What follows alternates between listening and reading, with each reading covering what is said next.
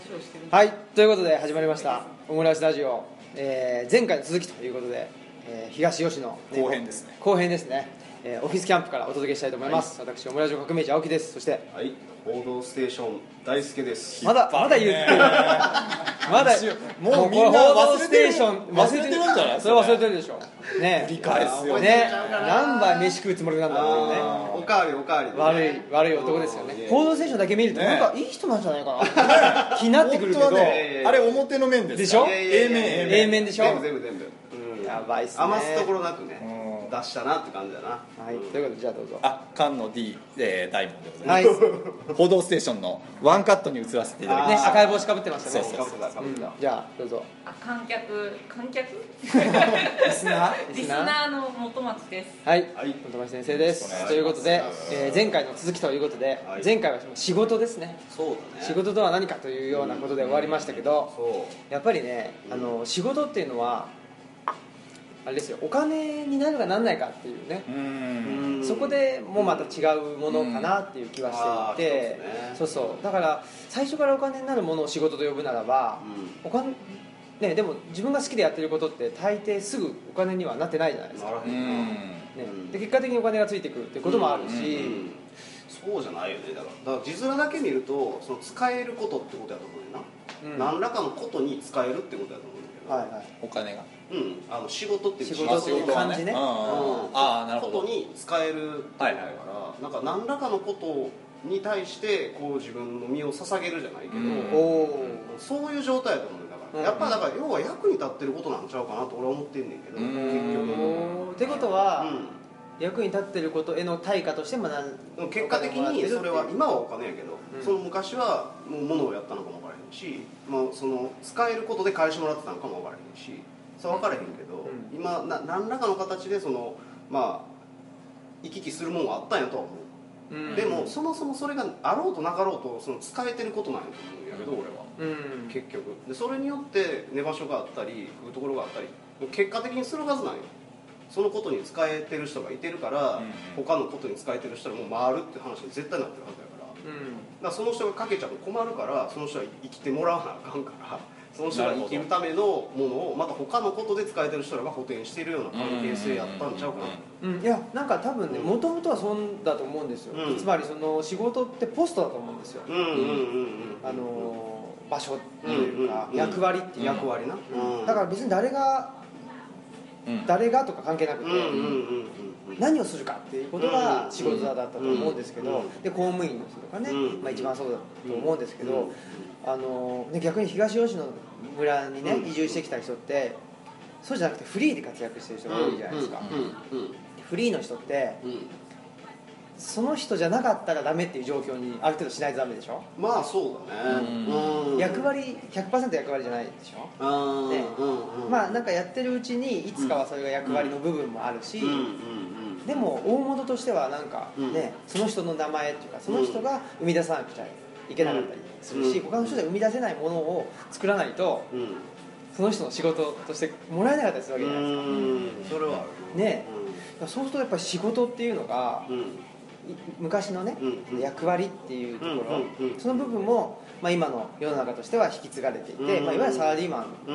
ンのね、人だったら、まあ、その部分って大きいと思うんですけど、うん。フリーってやっていくっうん。てやっていけるっていう状況に今の社会がなってるうんうんうん上ではうん。やっぱりちょっと違ったね。なるほど。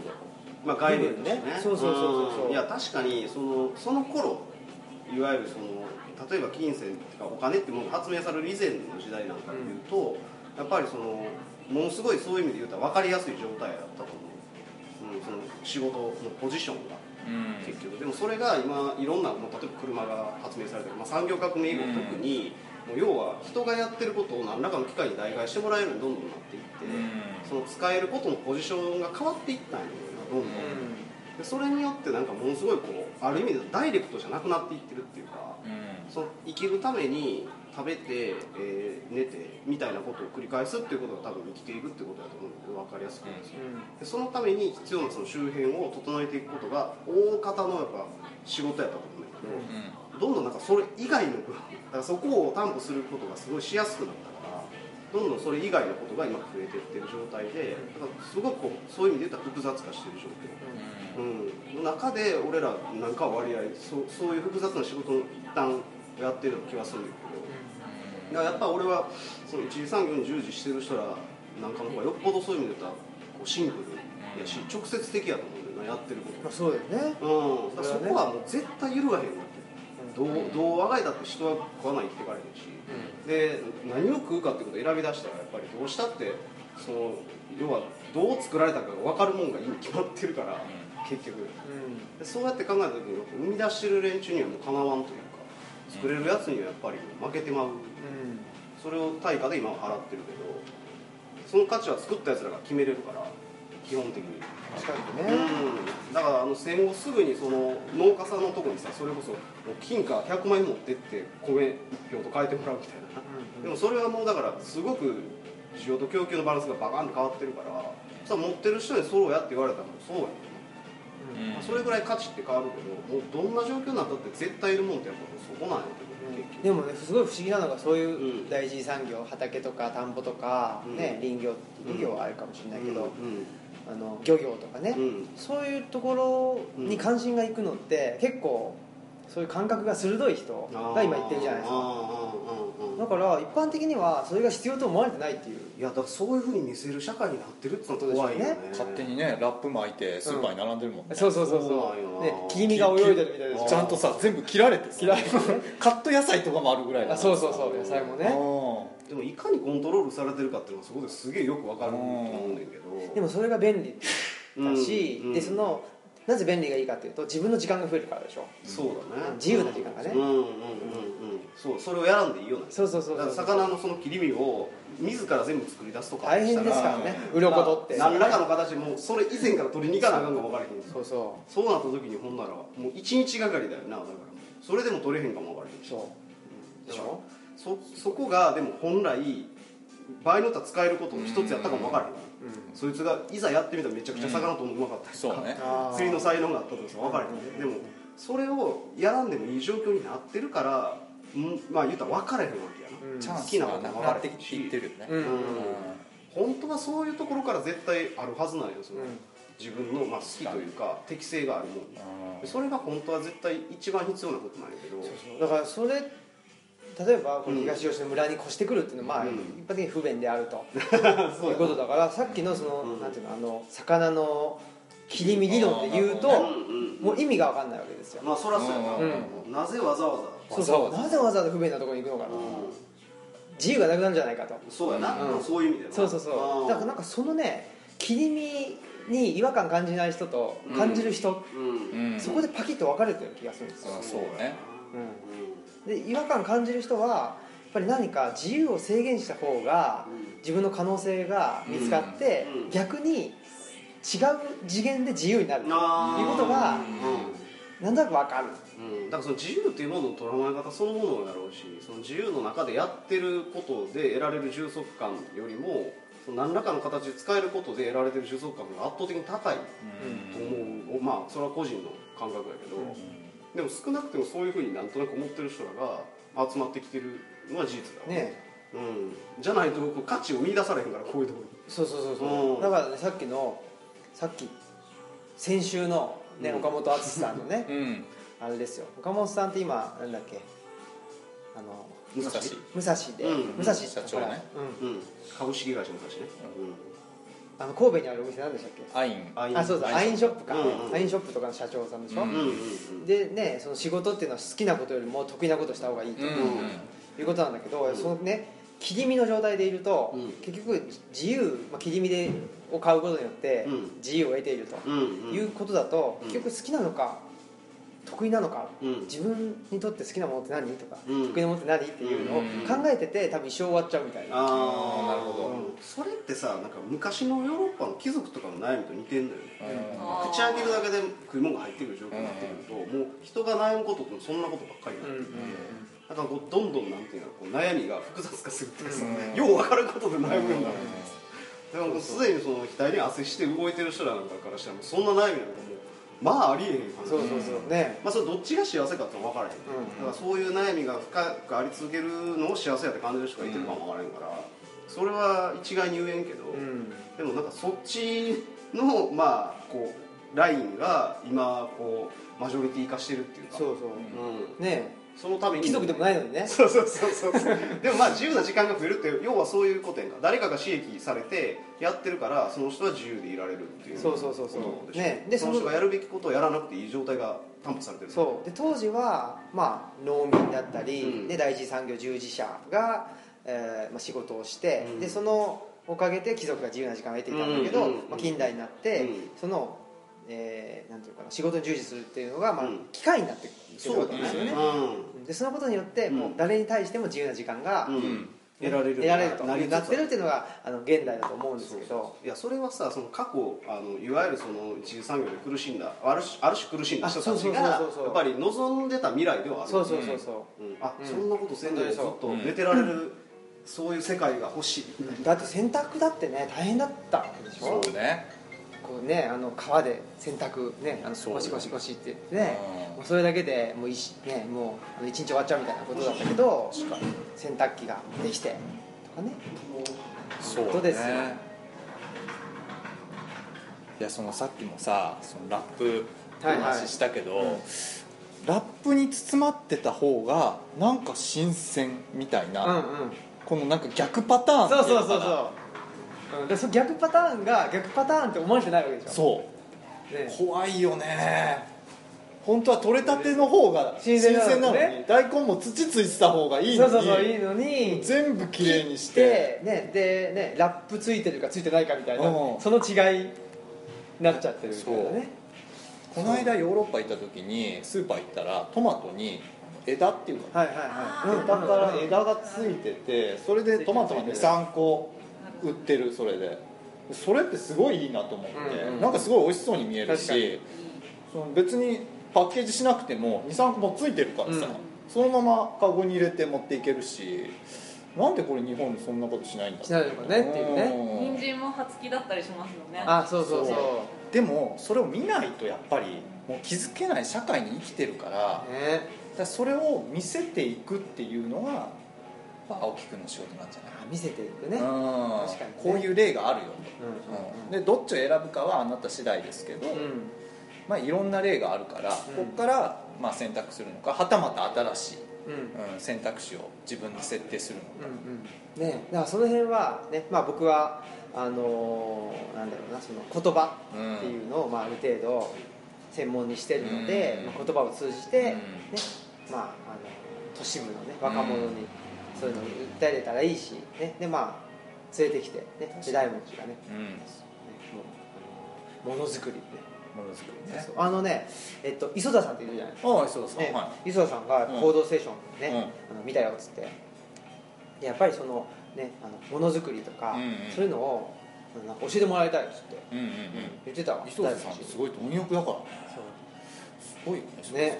磯田さん。ちょっと変わってるなと思ってるけど俺は、うんうんいい変わり方してるな。変わってないとね面白くないし。うん。最近さその物作りたいっていう人ってほとんどいなくて大体ウェブサービスとかそうやってなんていうかなグラフィックとか、あうん割とこうなんていうのかなバーチャル化したものにやっぱりお金が集まってるし世の中の、だからみんなやっぱりそこに行きがちなんだけど、運送料かかんないしね、そう。そうなの。ね単純にねリアルにその物理的なものを作りたいっていう人ほとんどいなくて、へえ。うん、俺が出会わないだけかもしれないけど。それも結構面白い。の一次産業と一緒でやっぱ手を動かして、うん。頭使ってやるから、ね。なんかこう気分が晴れやかというか、うん。おすすめなんだけどあんまりいないからすごい寂しい。うん。なんそういう人たちもどんどん増えていったらまたいいなと思ってるけど。そうだよねただ物がさ溢れる時代だからなかなかそこに、うん何かを作ろうっていうことがまあないから、うん。もう人が減ってるっていうのもあるし。そうだよね。だからまあ作るんじゃなくてもう直すってねさっきのねあそうね。坂本さん言ってたけど、直すワークショップとかねそれはもう大いにありだとねしたいよね、やっぱり今あるものをどう使うかっていうふううんに発想転換させていった方がよくて、だから僕があの合気道とかやってるっていうのもうん。もともとねその内田達先生っていう、うんだからあの人間の可能性を高めるためにどうしたらいいかというと、あの人間の体を手術してうん。腕を6本に増やすということではなくて今あるこの腕の2本をどう使うかっていう発想なわけですようちにあるということそうですそうそうそうでそうしたら、まあ、筋肉で動くんじゃなくて肩甲骨を軸にして動くことで、ねまあ、あの同じ何かねものを掴むっていう時にも、あの力まずに掴めると。なるほど。はーいあいらっしゃい2時に2時に帰ってきて。はい。行くよいうことになっていくということなので今あるものをいかに使うか。いやーそれは真理だねそうだうよね。ん。と思いますね。まあ腕じゃなくて肩甲骨、肩甲骨じゃなくて体幹そうそうそうそう。どんどん中心に寄っていくって感じだね、でこの正中線が、まあ、伸びていくとあの宇宙につながっていき っていうことになるんですよ、なるほどね。そうか。でそれで宇宙につながってうまあこれはなんか内田先生も言ってることだけど結局その人間っていうのは、まあ、力を自分でわーっと出すよりも、自然の力をいかにうまく使った方がん。そっちの方がまあパワーとして大きいとうん。いうことを言うので、まあ、宇宙と地面がバーッとつながって、うんまあ、いくと。でその時自然の力があると、まあ、それ重力だけど、とか遠心力とか。それを使うためには人間ができるだけ、まあ、空っぽっていうか、うん。空洞の方がその力を使いやすいという。で空洞っていうのはどうやったらいいかというとあのねじれがない方がいいなるということでいかに合理的な動きをしてうん。自分が空洞になって自分の中に自然の力がスーッと通れるようになるかという方が実はなんか筋肉鍛えて力を、あのなんだろうな力持ちですってやるよりは、そっちの方がまあ大きなパワーが出せるよっていう発想なんですよ。うんなるほど。で相手の力をこううまく利用するって言ってたもんね。そうそうそう。で相手って誰なのかというとうん。別にあの目の前にいるうん。他の人ではなくてうんうんうん。もっと大きな自然の力ってことなんですよ。なるほでそれをどう使うかということで、まあ、日々お稽古をしているということなのですけどどそれってすごい面白いなと思ってねなんか昔柳道彦って言って、うんあの東京にクリエイティブディレクターあの金髪のあひげの人そう風とロックの人？そう風とロックの人の本を読んだ時になんかこうアイデアは自分が持ってるんじゃなくて相手が持ってるうん。だからわかる。わかる。まあ俺はそんなにそのだ出したりとかもしなしないというかまあ多分それをハンドリングしていくんだと思うけどはいそれ読んだ時に確かにそうだなと思ってうんうんそこからなんか結構楽になっておおなんかこう自分で何かを生み出さなきゃいけない。うんうん。ってこうクリエイターの人は思うけど、うん。そうじゃなくて案外合気道と一緒で、うんうん。なんか周りが持ってるから、うん。それをなんか引き出していくってうんいうのかな、っわかる。ていう考え方でいくとなんかすごいいろいろこうやりやすくなる、うん。うん。確かにね。なんか会議してる時も自分がアイデアを持っていかなきゃいけないと思うけど、うんそうじゃなくて相手が持ってるアイデアをどんどん引き出していってそれを一つにまとめる、うん。雑談した方がいいんですよ。ね打ち合わせとかってそう。ねあ何も持ってかない状態でうんなんかリラックスして自然にねそうね。雑談した方がそれいいねみたいうんうんうんうんな。関係ない話してもなるそうだから関係ない話って重要じゃないですか。重要で関係いやでねあの関係ない話しうん。関係ない話って言っちゃあれだけどまあ講演とかなんか言っててその関係ある話しかうん。しないという人って僕はもう面白いと思ってないしその関係あると思ってるけど、うん。その関係あるってすごい狭い関係あるだし関係ないも含めて関係あるっていうところに行きたいわけですよ、うん。自分は、ね。なるほど、うん。そのぐらい大きな視点であの話す方も聞く方もいてほしいっていうところがあったりして。なるほど。なんか関係ない話ってその場においてはめっちゃ非効率だと思う、うんうん。効率を求めるんだったら関係ある話をずっとしとけばいいんだけどやっぱりその非効率の中から新しいアイデアが出てくるから、うん。なんか日常って全部効率化されてるでしょ、うん。朝起きて歯磨いてご飯食べてとかでその中だとなかなかアイデア出てこないから、やっぱり旅に行って非効率さを味わうとこう一気に何かこう吸収していろんなもんが生み出されるっていう状況を作れるんやけど日常だともう効率化されてるから意図的に非日常を作り出さなきゃいけない確かにね。うん。だからどんどんその全く関係ない話をとか関係ないことうん。をしていかなきゃいけないのかなっていう、うん。ねすごいわかるでも多分それってその、まあ、仮に学生の人にね話す場合、じゃあ関係ないことばっかしますって言ってうん。関係ないことばっかしちゃうと何にもならないっていうことがあるので、まあうんそういやだからそうそうだからまあねあの僕もそうだしね大門氏も村松先生もそうだと思うんですけどとりあえず関係あるとは何かっていうのをある程度身につけてるんですよ。なるほど。だから関係ないっていうことが分かるんですよ。そうか。ら自分って自分に関係することってこれだよねっていうのが分かっててうん。それがある程度ルーティンとか、ね、なってるから関係ないっていうのがまあなんとなく見えてきたり意識できたりしてでそこに重要なものがあるっていうのが分かるんですけどだから多分とりあえずその学生さんにねやっぱり言いたいのは あのこの前の話じゃないけど、うん。とりあえず自分に関係することをきちっとやりましょうと。あうん。そうあの考え方に似てるね。主派理あ。これすごい好きで。そうだよね、うん。とりあえずは守る。そうそうベースを作って、うん。それをまず破るっていう。基本を忠実に。うん基本を忠実に。でしてやる。初めて聞いた。で最後離れる。そうそうそう。破って離れる。へでこの繰り返しみたいなね。そうそうそう。へー。何かする時は必ず主張りでいくと、うん、まあそれがまあなんていうの本質だからぶれないっていうか。へそんな気がする。うん。だってまずね本町先生も漫画描けなかったらしょうがないわけですもんね。ーはい、うん。ねどんだけ関係ない話してても、ですごい面白いアイデアが来てもね。はい。そうそう。だから僕もなんていうのかな研究ってこういうもんやみたいなことを、うん。あね、あの教え込まれたからそうじゃない研究もあるよねっていうのが分かったわけですごいメインストリームっていうのは重要だなと思ってて、うん、そう考えると東吉野ってリーダー。そうでしょ。うん理の境地そうそうそうそう。だからこれが主になったらもうやばい。やばい。ね そういう時代があの濃厚的な時代ですねになるかなんていうのそのアーアーティストとかね、の人たち、だからフリーの人たちばっかりいるところが主になった場合、うん。ねなんていうのかな。なんかそれはそれで社会が回っていかなくなるっていうこともあるよね確かに。うん。うんあれただいま。はい。席を外してましたね。あちょっとね。坂本さんが、はい。その間も。だ大の方かな？大そうそうそう。大か。そうそう。そうそう。そうのそうそうの方って何それそうそうのそうそうの方が。そうそうの方。が取り替えてきたと おじいちゃんやからね。まあそうね。しょうがないよね。いい話がありましたね。ああそううん。そう。坂本さん坂本さんいないとやっぱり。うん。進むね。うんスイスイと進む進む。脱線せずに。脱線せずにね。効率よく進むよね。効率よく。効率が大事だから。なんかちょっとこうペタッとした話になってたんちゃう？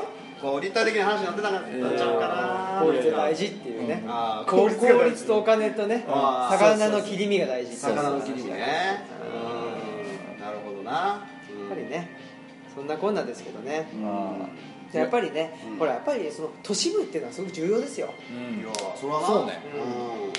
う都市はやっぱ州じゃん。そうそうそうそう。うん。ね。だからなんだろうな体でいうと脳みそですよね。ああそうね。養老さんもね言ってるからね。言ってるでしょ、うん。でねあの脳化する社会って言ってね、うん。全てがあの都市的になってるっていうのが、うん。確かにそれはよくないんだけど、うん都市がなければいいかってそれは違う。それはちゃうでしょ？そうね。ね、だから脳みそがなければいいかというとそれはちょっと違うわけだから、いやあれってほんまにその人間のある種の英知の塊のはずやと思うね。うんあれを作らんがために人はもうずっとこう、うん。頑張ってきたと言えるし、それの最先端やんか。でこっちはまあむしろそれまで以前の動きも含んだ状態やから、うん。まあ言うたら過去にもあった状態の一部やろ、だからやっぱりねその脳うん。脳が肥大化しすぎてるっていうのが今一つの問題なので、まあバランス取るってことですよね。いやいやほんまにそうね。うん。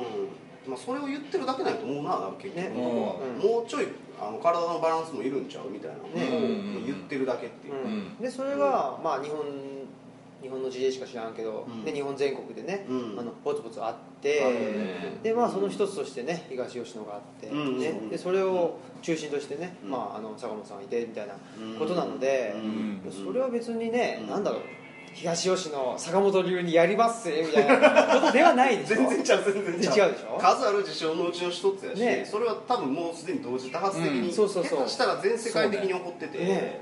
でそういう時代なんよ、うん。単純に、うんバランスを取ってるんだろうね。地球規模で。世界規模で。うん。だと思う、ね、うん。だそれがヨーロッパとか行くと、ヨーロッパとかねあの中東行くと、うんうん。IS として出ていると。で東吉野の場合はもうねこういうあのオフィスキャンプとして出た。ああ IS としてでまあ。まあまあ IS ですよ。IS か HY かみたいな。そうそうそう。HY ね。HY ね。うん。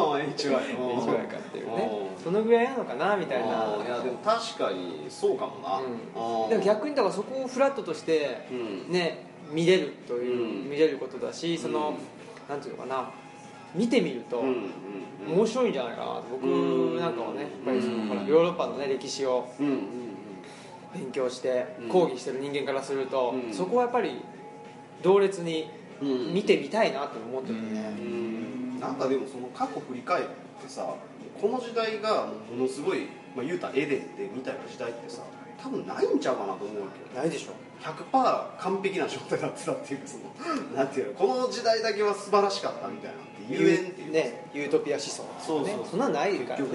ね。でもなんかそれをどっかで求めてるうん。なんか流れも若干あってさ、でも本来それってもう過去まあ言うやあるとしたら過去にしかないしそうそのその時代にリアルに生きた人だからしたらそんなんもう絶対さいいこともあったら悪いことある,、に決まってんやからさ、でそもそも100%はない、うんね。うん。だからあある意味その100%があるっていうのを、なんていうのかなすごい昔って言って、うん。自分たちうん。と同列に置いちゃったのがなんか良くないのかなと思って逆に言えばもう完全にフィクションですけど、うんこんなのあったらいいよねみたいなことで自分たちとち違う次元に常に置いてでそこにうんは常にもうそこには行けませんと、あそれねはそこには、うん。そこには死んでからじゃないけませんと、なるほど。うん。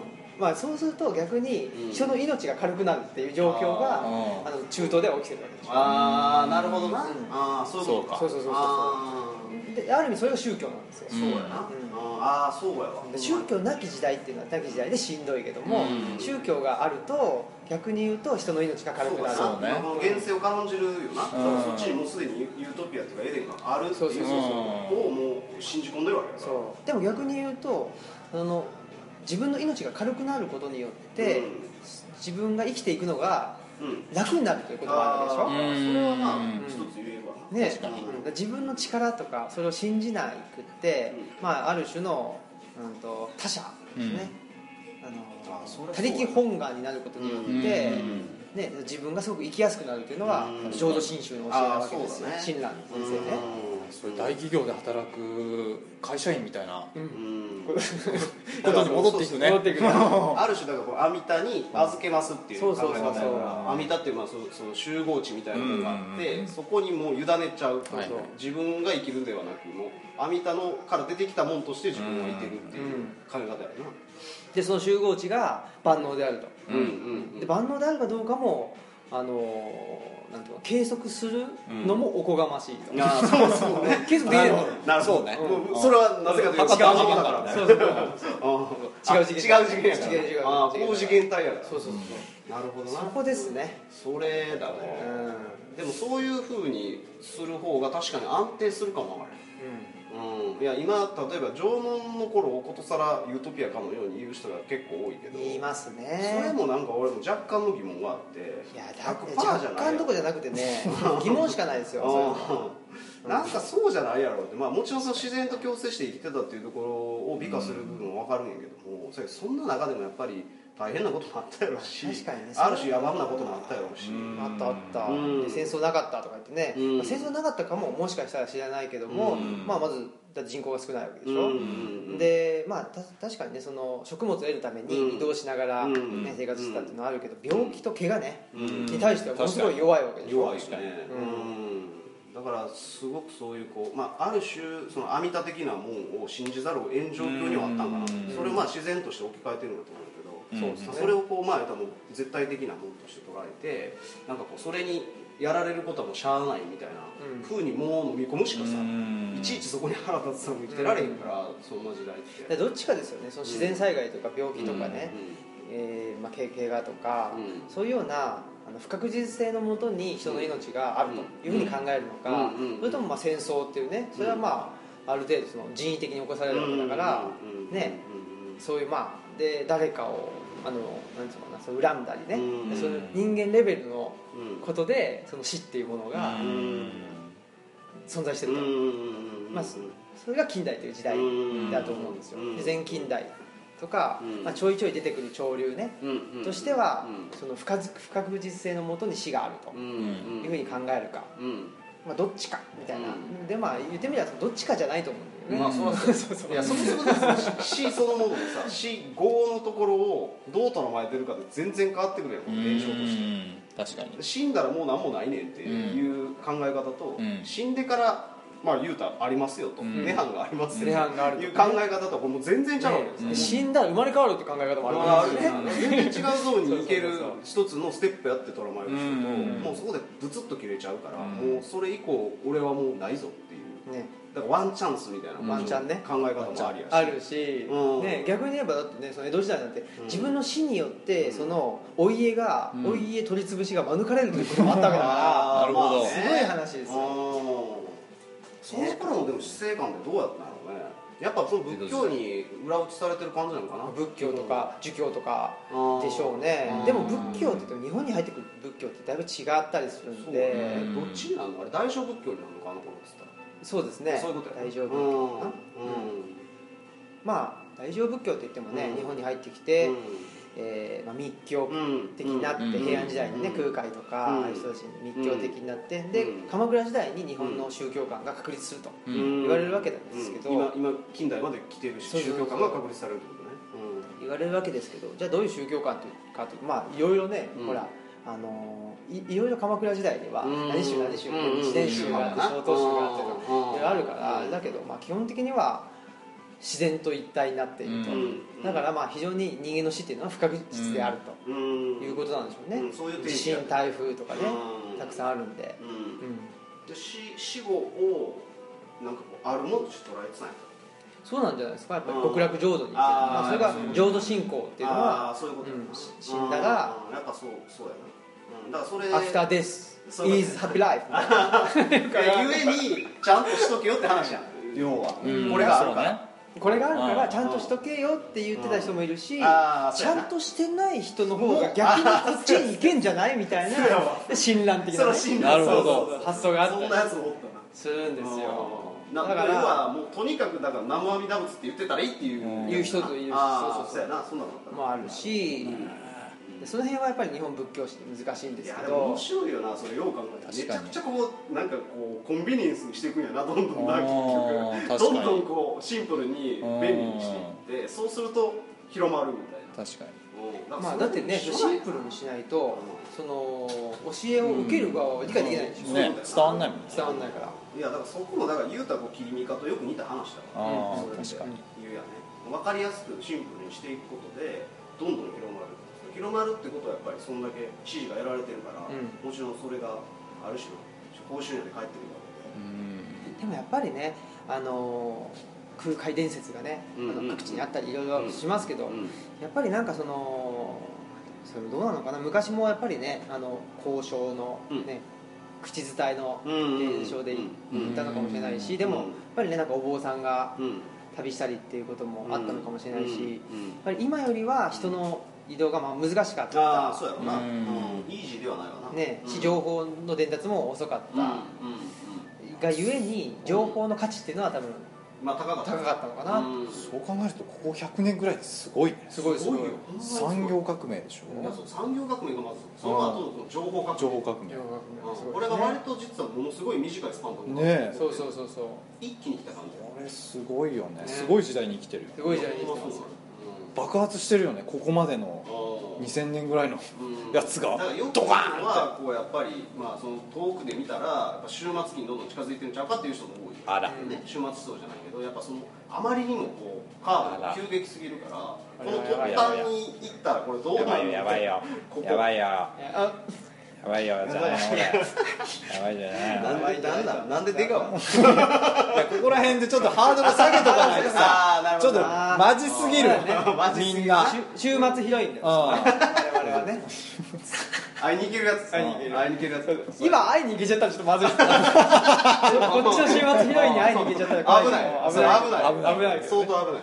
あそれいいですね。週末村みたいな感じ。週末村ね。だってほら東吉野ってねうんあの日本狼がね一番最後だったりね、うん。あの天中組がね終わったりとか、はいはいはいで終演するじゃないですか。まあなるほど。多いよね。なるほど。終わっていく感じね。終わっていく感じ、うん。ちょっと一旦終わってった方がいいんじゃない？そうかも。終わってみようっていうことで。なるほどね。とりあえずだから、うん。ひ人として終わってんの君みたいな。ああそこ終わってた方が面白そうだよ終わってないのまだ。みたいな終わっとけみたいな。いや俺らもうアフターですやろ。そうそうそうそうねすごいね。グレート余生っていうのをね三浦淳史は言ってるんですよ。あーなるほどね。もう人間なんて生まれた時からだから、うん。だって死ぬわけだからそうね。生まれた時から余生でしょいやいやほんまそうだでしょ？よだから壮大な暇つぶしだもんね。そうそうそう確かにそうやな。潰しですよ。思い出作りですよ。ほんまに。